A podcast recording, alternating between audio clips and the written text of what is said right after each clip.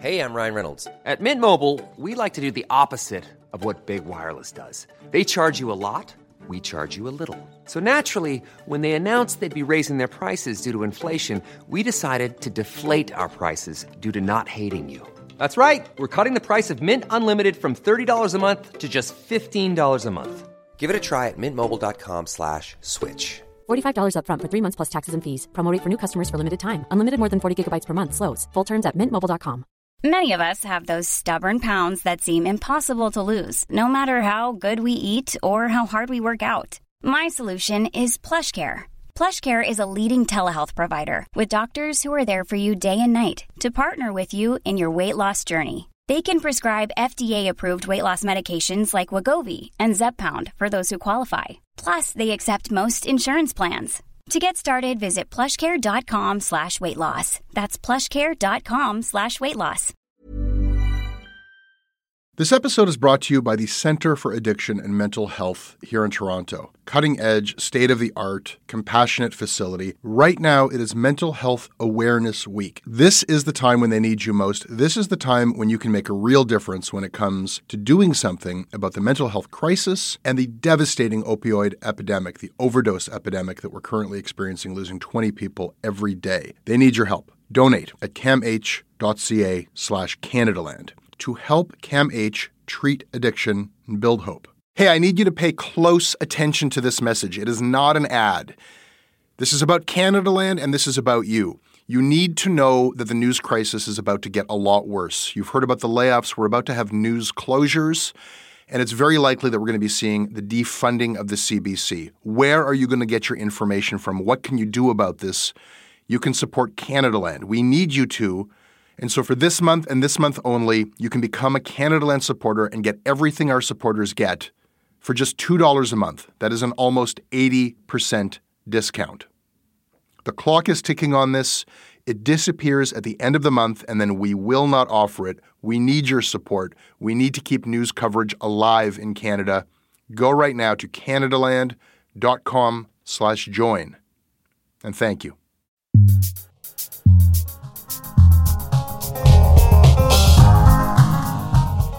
Journalist and author Jan Wong. How you doing? Good. How are you doing? How dare you ask me that question?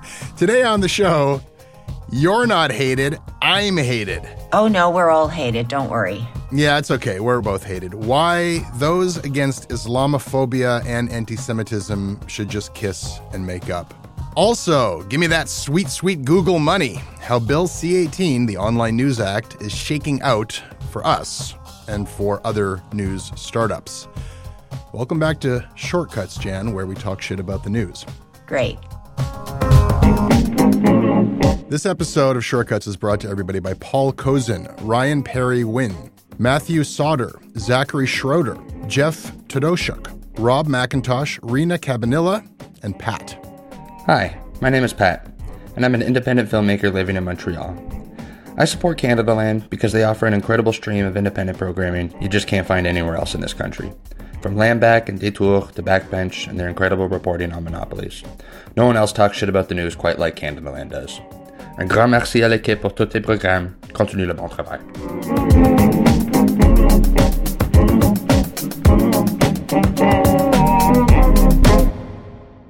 So, Jan, we're going to talk about Islamophobia today. Caseworkers at the National Council of Canadian Muslims received a more than 1,300% spike in reports of Islamophobia between October 7th and October 24th. My sense of things, Jan, is that last weekend, racist sentiments towards Muslims got even worse. But uh, Islamophobia in Canada did not begin on October 7th. That story began a long time ago. And the way we are going to tell the story of this chapter of that long story is by starting with a recent news item. The Ottawa youth that was first charged this weekend with alleged terrorism offenses was back in court today, where federal prosecutors leveled three additional serious charges. The minor, who cannot be named due to his age, is now facing a possession of an explosive substance charge and another charge alleging they intended to use the explosive. The RCMP has said the minor was allegedly plotting an attack against the Jewish community. The third new charge is an additional count of facilitating terrorist activity, along with allegations they instructed others to carry out a terrorist activity. You catch this story, Jan? Yeah, there's so many. Yeah. Didn't give a lot of details, right? Because they can't name him and I don't know exactly what he was doing. Yeah. It, it, when I first saw it, and I first saw it through a police news report, I was very leery and cautious as I am when the cops talk about this stuff because though we we leave a lot of detail out when it's a youth offender for good reason, maybe they're innocent and uh, still a kid, or even if they did it, you want somebody to be able to have some kind of a future where their name isn't associated with this for the rest of their life. You don't know how old this this kid is.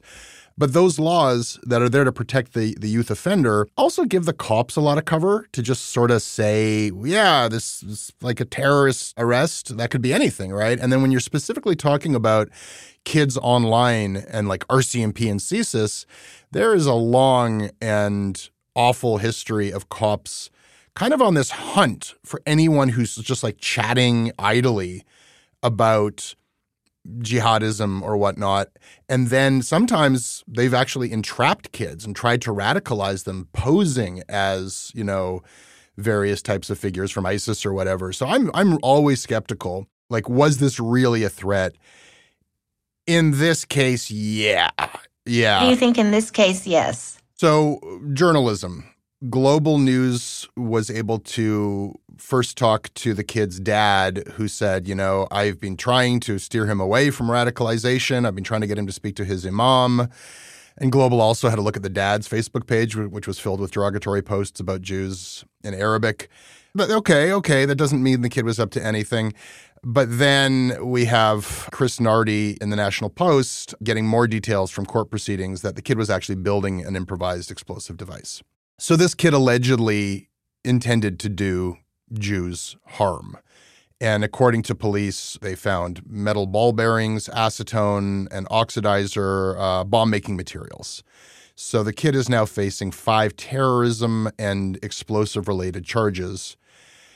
And for all of the criticism that listeners hear of the police on this show, I've been talking about the mounting anti Semitic messaging in Canada and the messaging. We see this just play out in front of us that messaging turns into Molotov cocktails thrown at synagogues and, and shootings before school starts at, at schools, which are physical acts but are more intimidation. And then we see where is this going? It's going to actually people getting hurt. And here, allegedly, the intent was to to, to hurt and kill Jews. So, you know, you gotta like these these crimes are hard to anticipate and prevent. And if, if that is what happened here and the cops got ahead of it, then, you know, hats off. Thank you. Anyhow, the reason why we're starting with this is that, you know, this news item came two days after another news item about which much less is known. There were three teens in Calgary arrested for terrorism related posts on TikTok and other social media sites. That one, maybe it's a trivial people mouthing off online kind of a thing. And the news of the details of this alleged teen bomb maker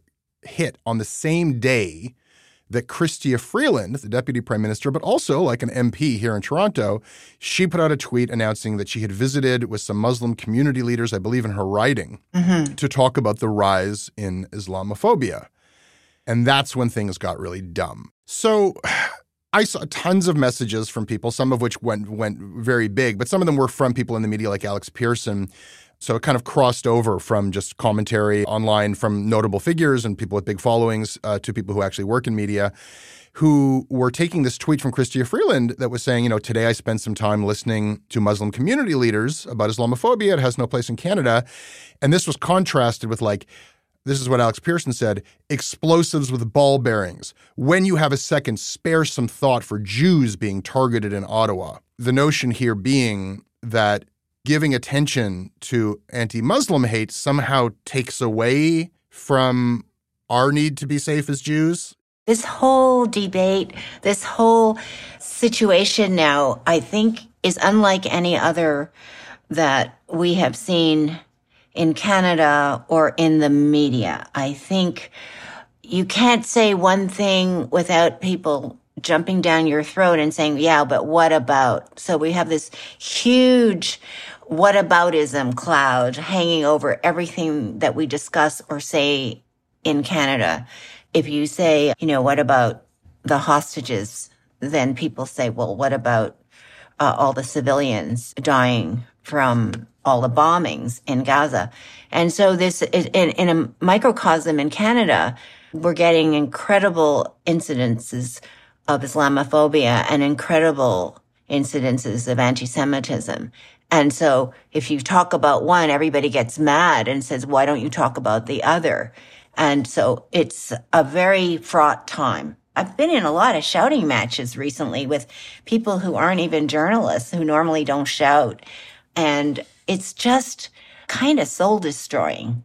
It's terrible. It's it's a terrible time. And I think that we got it right the first time I talked about it on this show with Emily Nicolas, where we identified in that conversation that the struggle that lies ahead is the struggle to not be forced onto a side, to not accept the terms that I have to pick a side and fight the other side. And this is particularly the case for a journalistic organization. To maintain independence, and I feel like uh, that we have to be as afraid of those who wish to embrace us because uh, they feel that we're on their side as those who wish to reject us because they feel we're not. Your organization is interestingly, it's kind of a, um, a negative positive, like a flip of the other organizations like CBC that says their journalists are not allowed to use any social media and post anything that isn't like the orthodox CBC viewpoint. But for you, you know, I saw people tweeting that, oh, I'm, I'm not going to donate anymore. I'm not going to fund. I mean, really? People are pulling their subscriptions you seem to be interested in speaking about our internal issues, and I can only get into that to uh, you know. It's not uh, that internal because it's been on. It's been public. What I'll make one point here, and, and, and you got to respect that. Like I'm trying to be a leader here in a difficult time, and I'm trying to be responsible to my people here.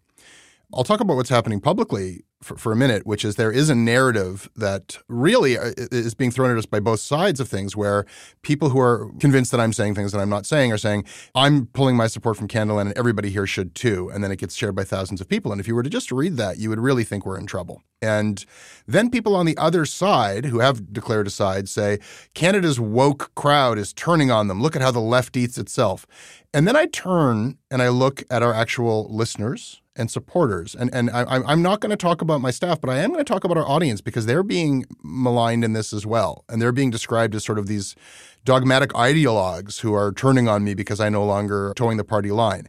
That is not the audience that we built. We have an audience of I think people who are not being represented right now in Canada, which is people who are sane and thoughtful and can tolerate differing opinions and are trying to wade through a time of deep moral confusion where people are jumping to moral positions, there are, I think, an, a, an unheard majority of people who are really just trying to learn and take things in and avoid falling out with everyone.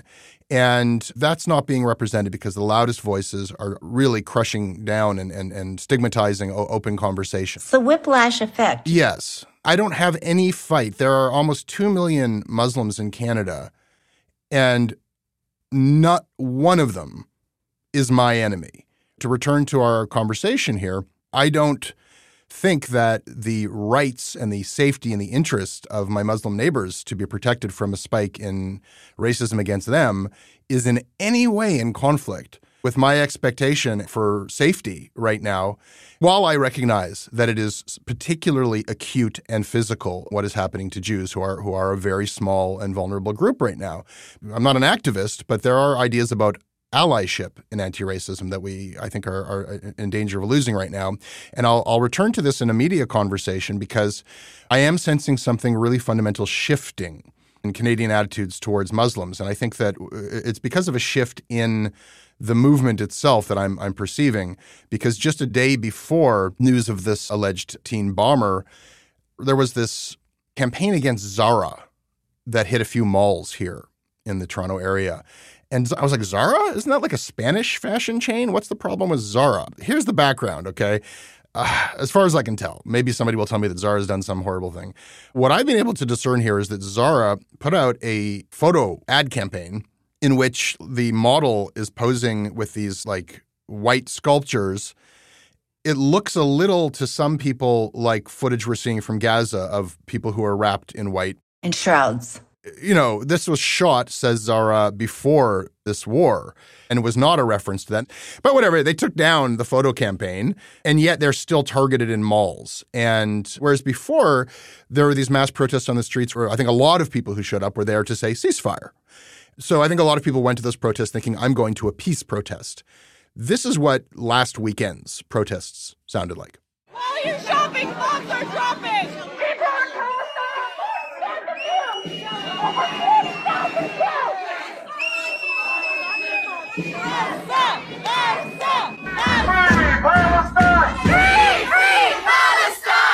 Jesus was Palestinian! Jesus was! Jesus was Palestinian! Jesus was Palestinian! I'm telling you, because if he touches me, I'm putting him on the floor. You come near me, I'll put you lay down on the floor. I'll lay you sleep. I'll put you six feet deep. I'll put you six feet deep.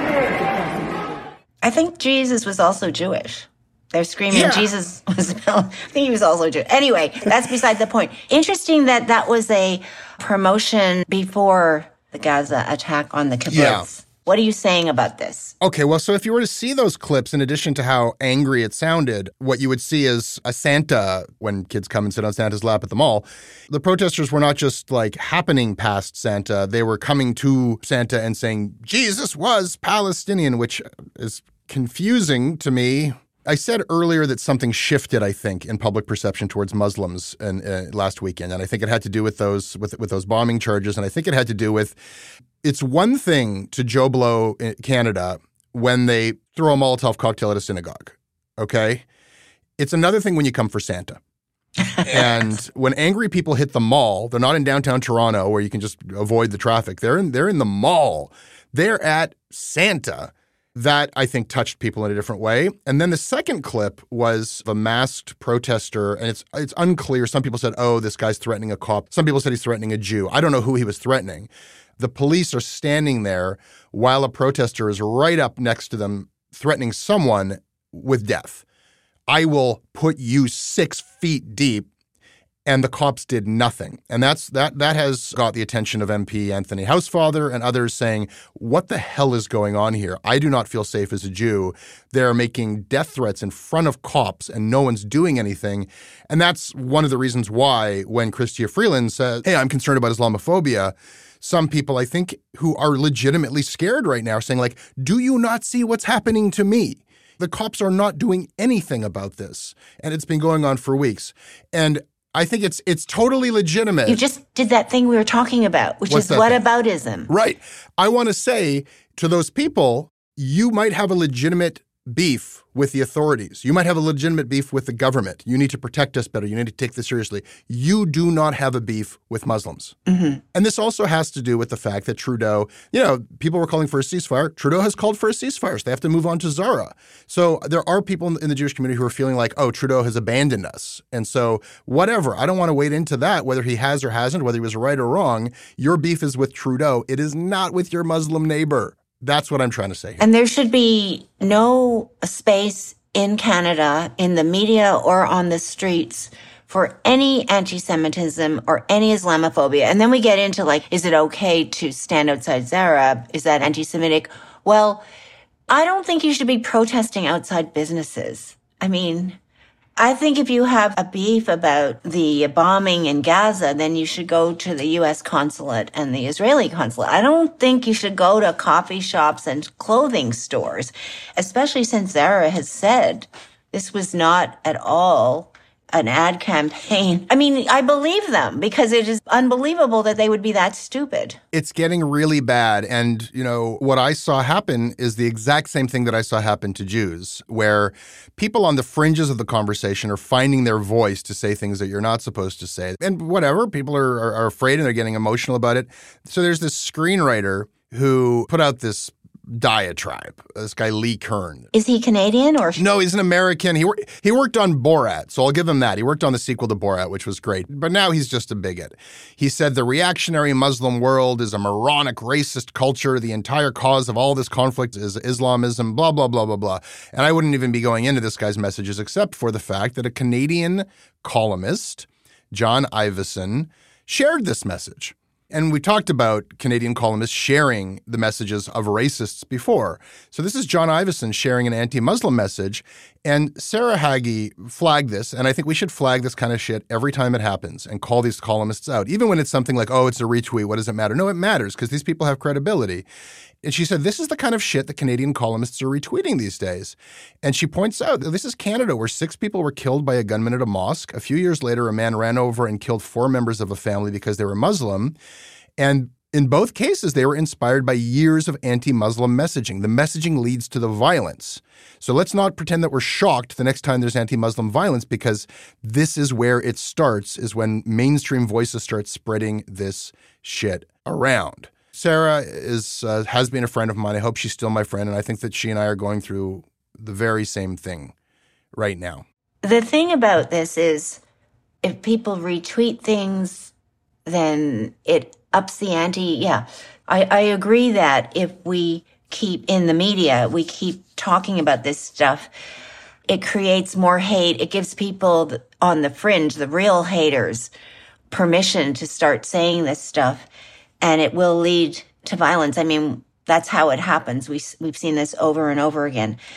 But I think it's still important to watch what the media is doing. I think somebody was tweeting about how many times on CTV they're giving the voice to Israelis and how many times they're giving the voice to Muslims. And it's kind of a crude way to approach things, but it's important to note. Yeah, I, I, I thought that was a good bit of analysis. I, I, I have uh, some questions about it because, like, everybody is like searching through media to find like where's the bias where's is it this way or that way and, and i got to tell you like we're, we're collecting these stories and it takes time to deal with them and find out what's true and not and there is like so much evidence of bias in both directions but really what a lot of it comes down to is just like like these newsrooms, people are working crazy. What everything with the cuts has done is leave us in a position where we are not equipped to handle a story like this. And so when you want an expert, like there's a tiny Palestinian community, there's a large Muslim community in Canada, but if you want to get a Palestinian on CTV versus if you want to get a Jewish leader, they're on your Rolodex. I think that there's no excuse for not having uh, somebody representing. Yeah. you just have to work harder as a journalist. But you might not be able to get a Palestinian. I think that in Canada, there's practicalities here. And I think that if you get somebody who represents the National Council of Canadian Muslims or somebody who's an academic who, who is an expert in Palestinian issues, must they be a Palestinian? And I'm, I, uh, you know, no, it's okay we have to be like media critic critics. When, when other news organizations are saying, well, why aren't there any more, more Palestinians on the air? We have to say, like, well, what is your methodology for this? So, so we are doing all of this and we're taking our time with it. Correct me if I'm wrong, but I think Canadian media organizations haven't been as nutty as Americans, where I think at the LA Times, if the journalist signed a petition like, please don't kill Palestinian journalists, they were taken off the story. They're not allowed to report it for three months or something. It, it's ridiculous. We haven't seen like anybody who says anything vaguely pro Palestinian losing their job in media. What I'm aware of are two cases, and we get a lot of letters Canadaland, why aren't you looking at these cases? Why aren't you standing up for these journalists? And what I'll say is, I think we take a broader position at Canada Land in favor of we're the house of talk. Say what you need to say. I don't remember ever censuring anybody here for what they've said, and I, I, reserve those rights for myself as well. That does not mean you can say whatever you want and it will not affect your journalism and it will not affect your job. There are things you can say. Any editor at any news organization, including Canada Land, knows that there is a line. There is a line for journalists when you're covering anything. Like, I was never able to put up an election campaign sign until I stopped being a daily journalist. I would not put a sign on my lawn because you just don't do that. Of course, you vote, but you don't put signs on your lawn. There's certain things you don't do. And I, I had to send in a correction because, you know, the National Post was covering uh, our troubles here at Canadaland and put in something to the effect of, you know, all that Jesse has done is stand up against anti Semitism, true, and stood for Israel. I've never said that. And then I'm in this uncomfortable position of now do I have to say I don't stand for it? I do. Here's the correction I sent in. I'm a journalist. I don't align myself or declare allegiance to any nation state, whether it's the government or the country, because how could I do journalism if I'm like, oh, by the way, here I am covering China and I've said, I stand with Taiwan. So there's things that we know we can't do. One of the things that is happening and is not ever clarified that I can see is people are conflating Jewish people with anti Semitism, with Israel, with the attack on Gaza. These are four different things. And people are conflating the whole thing into one Yes. big lump. Here's the bottom line, Jan, because it gets very complicated, but it's also very simple. Jews are being blamed for what Israel is doing, and that's wrong.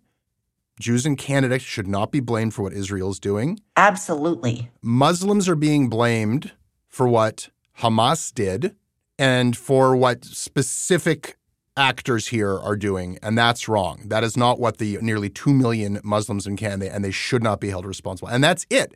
We we live together here very nicely. And shame on anybody who tries to divide us against each other, and we do not need the media pouring gasoline on a very explosive situation. I think you once said privately to me when we were meeting, is this a quote from Casablanca? Our opinions don't count for a hill of beans or something like that. So when we have our opinions about what's happening in Israel and Gaza, they're just our opinions. They're not actually very important. You know, I play flute and I have a beloved conductor. She knits. She knitted me a little heart that I hang on my Christmas wreath, but she told me she's also knitting hats for the soldiers in Israel so they won't get cold.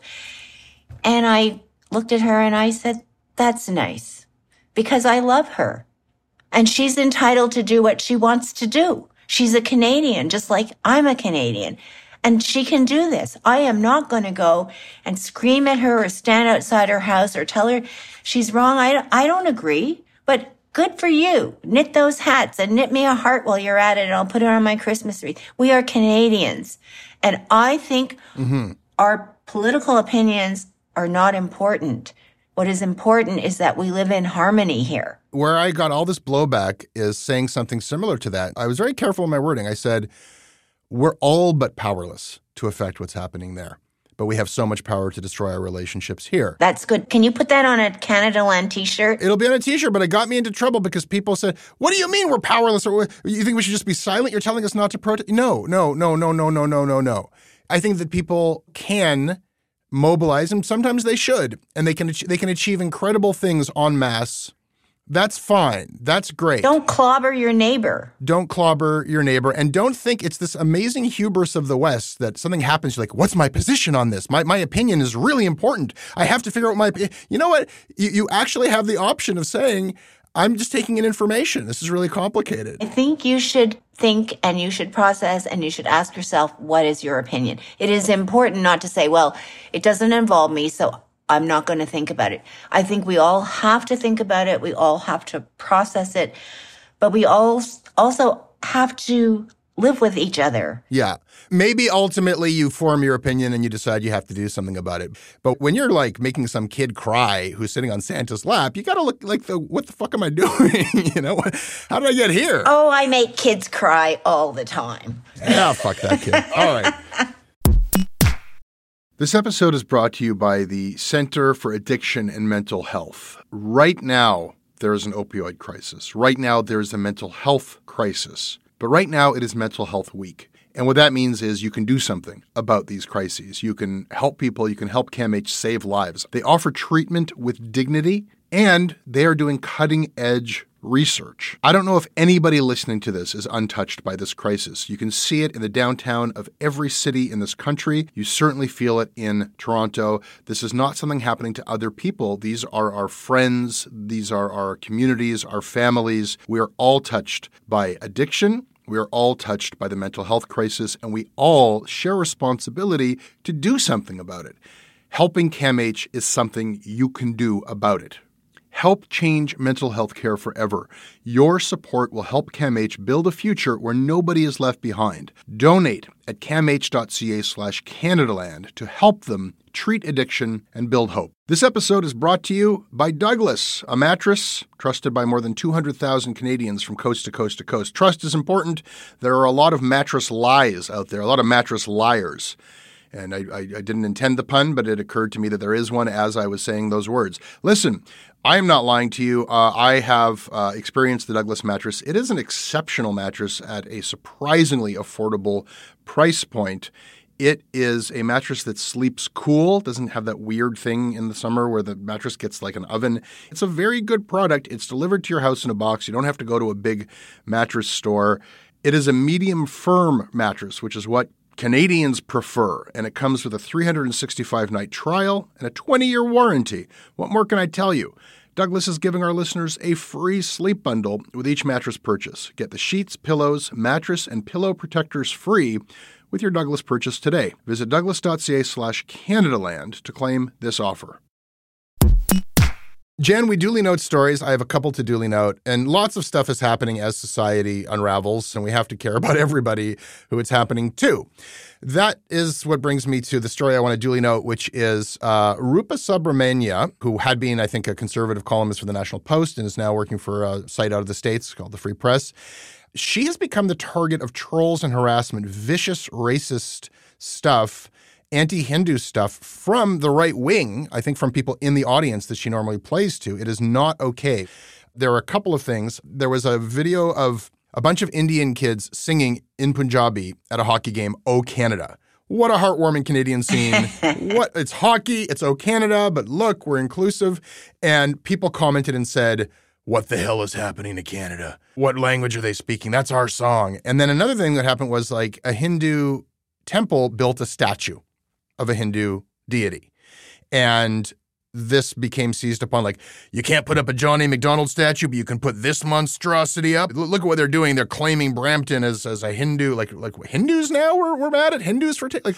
So there are people I think kind of in the audience that she normally plays to who are getting really ugly and bigoted. And she spoke up and said, Whoa, this is way off. That argument is completely fallacious. The John A. Macdonald thing, which and she's not in favor of taking the statues down, has nothing to do with this. I'm in favor. Me too. You can put up a Buddha, you can put up a Jesus, you can put up a Hindu deity, you can do and and she just got the worst kind of shit. And I don't know that she was supported by anybody who she is associated with in the right wing media here. But I think it's important to lend support to people who are fighting racism, whatever political quarter they come from. And I wanted to duly note that bullshit. Duly noted. What do you have? I don't have a an actual story. I have something that happened to me. First of all, let me ask you this. Do you shop? I do. Do you shop for groceries? I do. And when you're at the cash, do you watch them? Do you watch it like a hawk? My dad taught me well, former grocers and chicken peddlers who you do not take your eye off the cash. Good. So, have you ever noticed that something was scanned incorrectly? Oh, yes, and I love those moments. And so you know then. You know your rights. I know that then they have to give it to you for free, don't they? Pretty good. The actual policy is that if it's under $10, you get it for free, but just one. So if you bought six things of Haagen-Dazs and you were scanned incorrectly, you only get one get free. one. Oh, you know it well. Unless they're different flavors, in which I would have a huge fight there. And if it's over 10, they have to take $10 off the lowest marked price. Ah. Yeah. So I was at this upscale Korean grocery store and I bought half a chicken. You know, they're delicious fried chickens. And I went through this whole thing with them. It was a special, but they charged me the regular price, blah, blah, blah.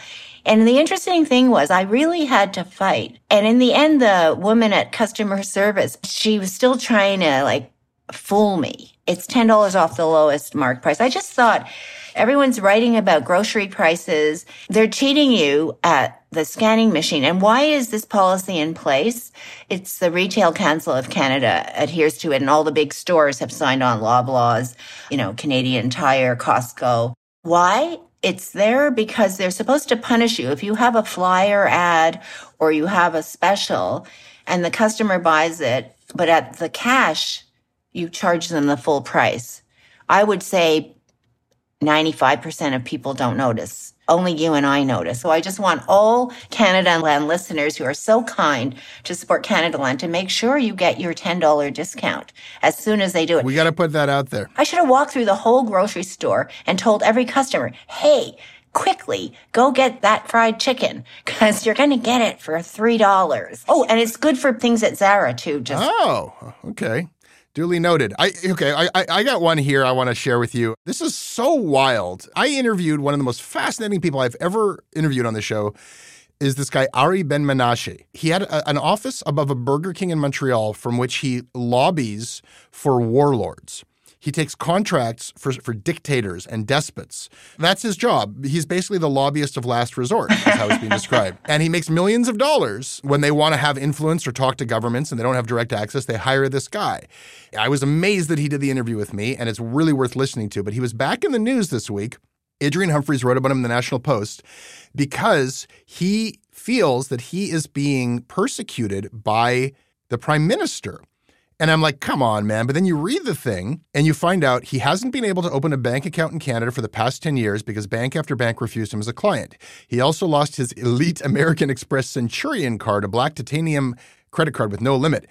He's suing the banks and the credit card company. And recently, uh, he's been audited. He's fighting the CRA, a tax dispute where they've uh, been auditing him for you know returns back to 2012, and his company and his wife. And what got him in the news is that he just lost his driver's license because he can't get insured. All the insurance companies cite moral risk. So I actually left this article thinking, like, maybe they are out to get him.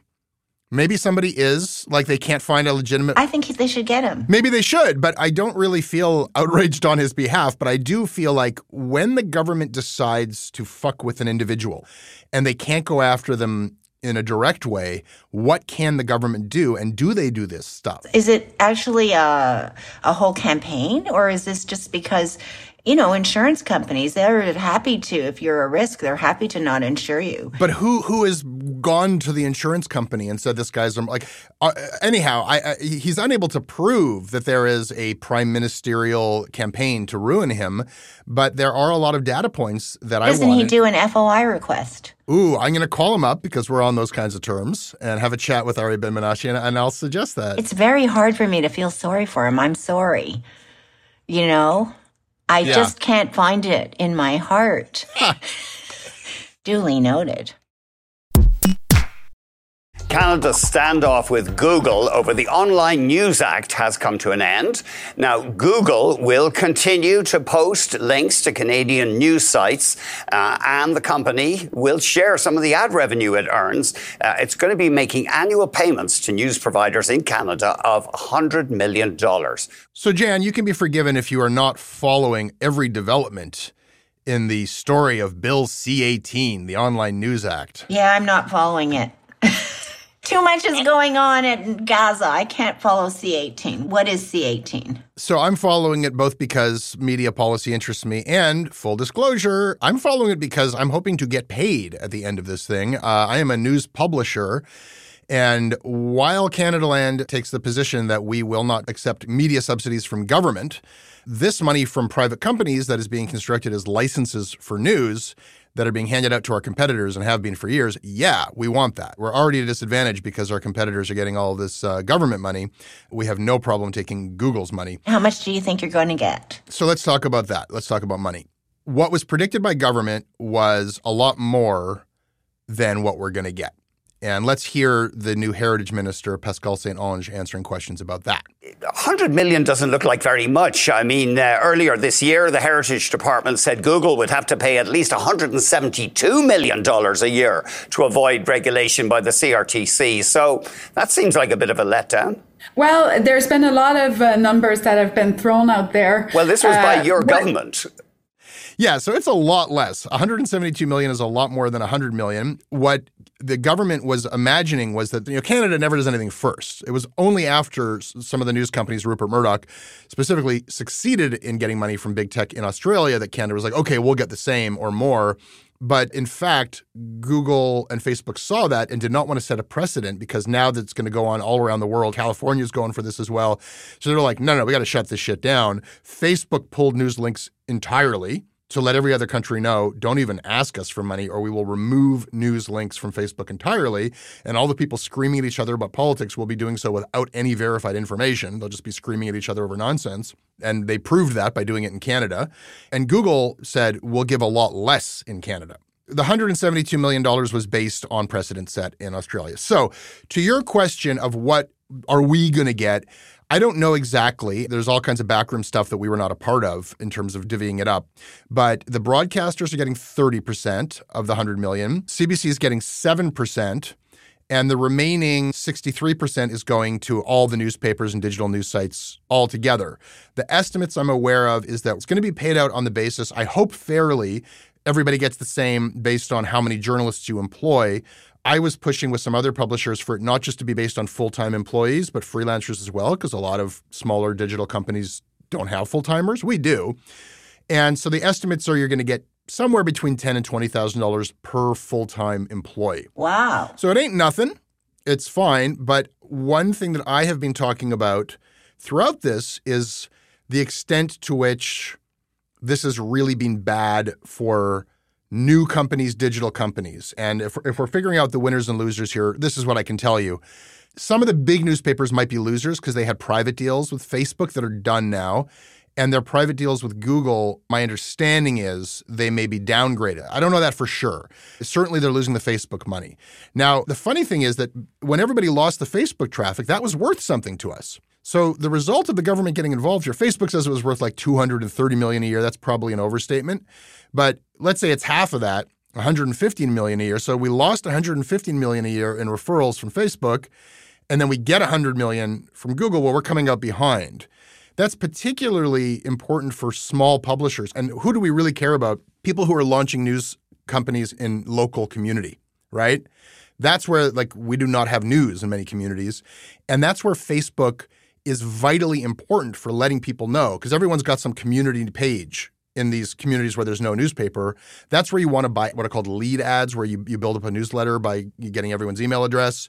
That's where you advertise and let people know there's now a community newspaper. And you can't put your content on Facebook anymore. And you can't get any referral traffic that you don't pay for from Facebook anymore.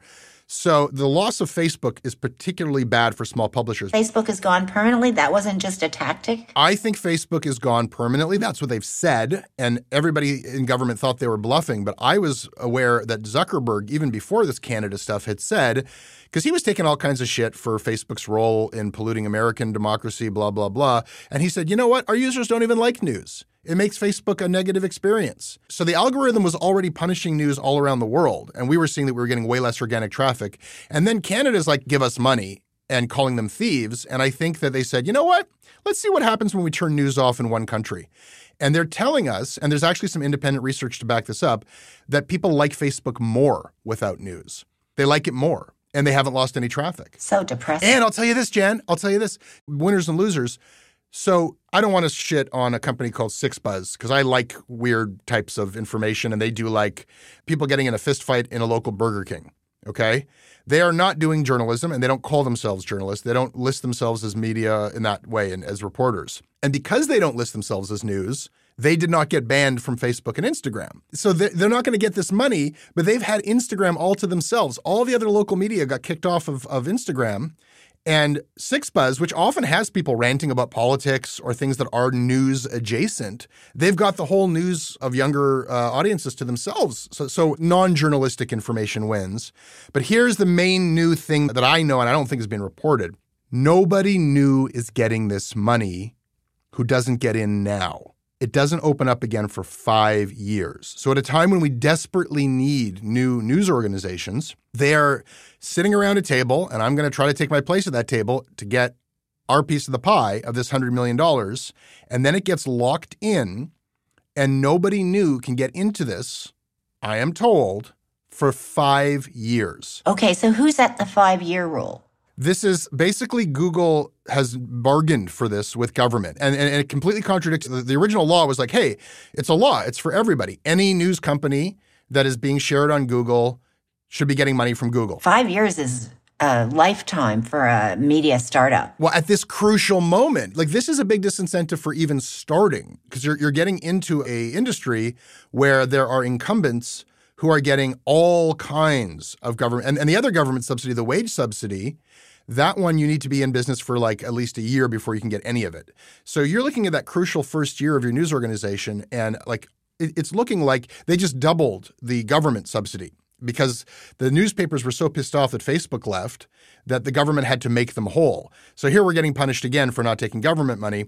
Our competitors are now getting twice as much government money. So we can probably survive that. But if you're thinking of starting a news company in Canada, you're like, every dollar I spend my competitor only has to spend 50 cents. So that 100 million is also a fixed sum. It's not ever going to grow in the, in these five years where they've locked out. It's a fixed sum, and and the deal is that, that that doesn't matter how many news organizations, doesn't matter how many news jobs we lose in Canada or gain. It's hundred million dollars a year for five years. That's not good. That the pie will never grow. And this is these are the terms that Google was offering a year ago before Facebook left. This has been bungled so revoltingly, mostly to the detriment of the newsreader. So it's been negotiated by the government with Google, obviously. That's right. What's happening is Google was like, we're going to leave too. We're, we're gonna we're gonna stop indexing news in Canada too. And after Facebook, you know, the government who, under the previous heritage minister, they were so sure that big tech was bluffing, and then they completely folded their hand after Facebook left. They're like, oh shit, big tech actually might leave. so are you, how much are you going to get? You didn't answer my question. I don't know. So how many it- it- employees do you have? Well, it's only it only covers full time journalists, and I think that I think that we're like somewhere like in the ten to eleven full time journalist range. So it's uh, 250,000. Well, if it's ten thousand dollars per journalist and we get it, which isn't guaranteed yet, I thought you said it was 20,000 per full-time journalist. it's somewhere we don't know. It'll depend on the split and how many people are at the table. So it's somewhere between ten and twenty Okay. is what's estimated. Somewhere between ten and twenty. And is it taxable? Ooh, I don't know. Everything's taxable. Yeah, why not? It's revenue from licensing. Tricky of Ottawa to do this. And we might not get it for like people are saying that checks might not be like six to twelve months. You know, In other words, it's not much money. You know what? We we operate at such slim margins here. We have you know that like if we get hundred thousand dollars more a year or two hundred thousand dollars more a year, it actually makes a significant difference. And Okay. after the headaches and and having to get involved in like lobbying, which as a journalist I did not want to do, but as a publisher I had to do. After all of this and talking about policy, which bores people to tears, yeah, I, I, I I'm cashing that check and it's going to go back into the journalism. But I might buy myself a bottle of liquor as well. Well, you could also hire that warlord lobbyist in Montreal to do your lobbying for you. What should we lobby for? Well, lobby for a one year moratorium on newcomers. Send him in. I bet he can do a good job. I have to wait until I'm guilty of the international crimes I'm being accused of before I need his services. Uh. Jan Wong, it always makes me feel a little bit better to have a conversation with you. Thank you. It's always so much fun. Thanks, Jesse.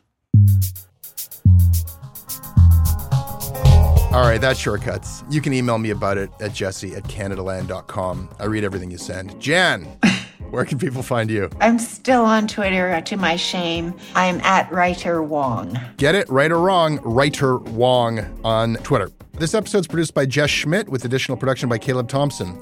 Our managing editor is Annette Ejiofor. Our editor in chief is Karyn Pugliese. Our theme music is by Socalled. Syndication is by CFUV 101.9 FM in Victoria. Visit them online at cfuv.ca. If you value this podcast, please support us. We did lose a bunch of supporters, and we really do need to replace them if we're going to do the things that we need to do. We rely on listeners like you paying for journalism. As a supporter, you get premium access to all of our shows ad free. You get early releases and bonus content. All the perks get better and better. We just had a planning meeting about all the stuff we're going to be giving you. We have an exclusive newsletter for you, discounts on our merchandise, invites and tickets to our live and virtual events. But the reason that you're going to support us is to become a part of the solution to Canada's journalism crisis. You'll be keeping our work free and accessible to everybody. Come join us now. Click on the link in your show notes or go to canadaland.com slash join. You can listen ad-free on Amazon Music, included with Prime. Happy holidays. Happy New Year.